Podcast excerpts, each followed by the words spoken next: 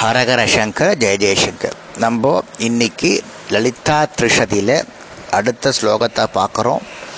இது வந்து பூர்வ பாகத்தில் வருது. லலிதாம்பிகையால் சொல்லப்பட்டு கொண்டிருக்கிறது அயகியவருக்கு அதனுடைய வர்ணனைகள் நம்ம பார்த்துட்டு இருக்கோம். அடுத்த பதினாஞ்சாவது ஸ்லோகம் பதன்யச அப்படின்னு ஆரம்பிக்கக்கூடிய ஸ்லோகம். அப்போ சொல்கிறார் நேற்றுக்கு என்ன சொன்னோம்? இந்த ஸ்லோகத்தை அகஸ்திய மாமணிவருக்கு சொல்லு அவர் தகுதியானவர்னு சொன்னோம். அடுத்தது இந்த ஸ்லோகத்தில் பாருடகோ அகஸ்திய மனைவ அகஸ்தியருடைய மனைவியாகிய லோமுத்ரை என்னிடம் வியக்கத்தக்க பக்தியுடன் கூடி என்னை உபாசிக்கிறாள். அகஸ்தியருடைய வைஃபா மனைவியாக லோமுத்ரா கூட என்ன பக்தியுடன் உபாசிக்கிறா. இந்த அகஸ்தியரும் என் மீது பக்தி கொண்டிருக்கார். ஆகையால் இந்த சிறுசதிய நீ ரெண்டு பேருக்குமே சொல்லு அப்படின்னு லலிதாம்பிகை வந்து அயக்ரீவருக்கு கட்டளை இடுகிறாள் பதினாறாவது ஸ்லோகம். அபுஞ்ச மானஸ்துவா அப்படின்னு ஆரம்பிக்கக்கூடிய ஸ்லோகம். இந்த வித்தையை பெற்றுக்கொள்ளணும் அப்படின்னு இந்த அகஸ்திய மாமுனிவர் உமது பாதங்களை மூன்று ஆண்டுகளாக இங்கே கூட வருது வர்ஷத் வர்ஷத் வருஷ திரைய மௌச அப்படின்னா மூன்று ஆண்டுகளாக உமது பாதங்களை விடாமல் பிடித்து கொண்டிருக்கிறார். அதாவது அவ்வளவு பக்தி லலிதாம்பிகை மேலே என் மேலே இருக்குது அது அதுவே என்னுடைய இந்த ஸ்லோகம் சொல்கிறதுக்கு சாட்சியாக இருக்குது அவ்வளவு பிரேமமும் அவ்வளவு தகுதியும் இருக்கக்கூடிய அகஸ்திய மாமனருக்கு இந்த ஸ்லோகத்தை சொல்லு அப்படின்னு லலிதாம்பிகை வந்து அயக்ரீவருக்கு இப்போ கட்டளையிடுறா.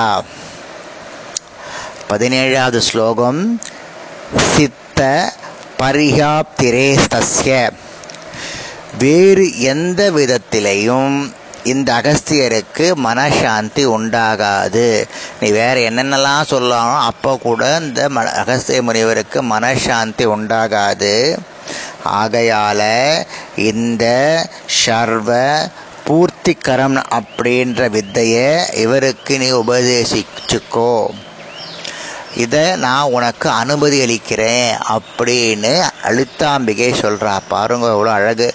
இந்த ஸ்லோகத்தை லலிதாம்பிகை தானே ஏற்றதா சொல்கிறா இதை வந்து அயக்ரி இது அகஸ்திய மாமனிவருக்கும் மனைவிக்கும் சொல்லுன்னு சொல்கிறா இவர் சிறந்த பக்தர்னு சொல்கிறா உன்னை இடைவிடாத உங்களுக்கு ரெண்டு வருஷமாக காதை பிடிச்சுன்னு தொந்தரவு பண்ணுறதை பார்த்துன்னு இருக்கேன் அப்படின்னு சொல்கிறா இந்த மாதிரி இருக்கிறத்துல இவரோட சிறந்த பக்தியால் யாரும் கிடையாது. இவருக்கு இதை சொல்லுங்கோ அப்படின்னு சொல்கிறா ஸோ லலிதாம்பிகை கட்டளையை எப்படி சொல்கிறான்றதை பார்த்துட்டு முடிச்சுடலாம். அடுத்தது பதினெட்டாவது ஸ்லோகத்தில் சொல்கிறார் ஷூத்த உவாச்ச. இத்யுக்தா அதில் ஆரம்பித்து பிரிச பிரிச விஸ்விதா அப்படின்ற ஸ்லோகத்தில் முடிகிறது. இப்போது லலிதாம்பிகை அயக்ரீவருக்கு ஸ்லோகத்தை சொல்லிட்டா.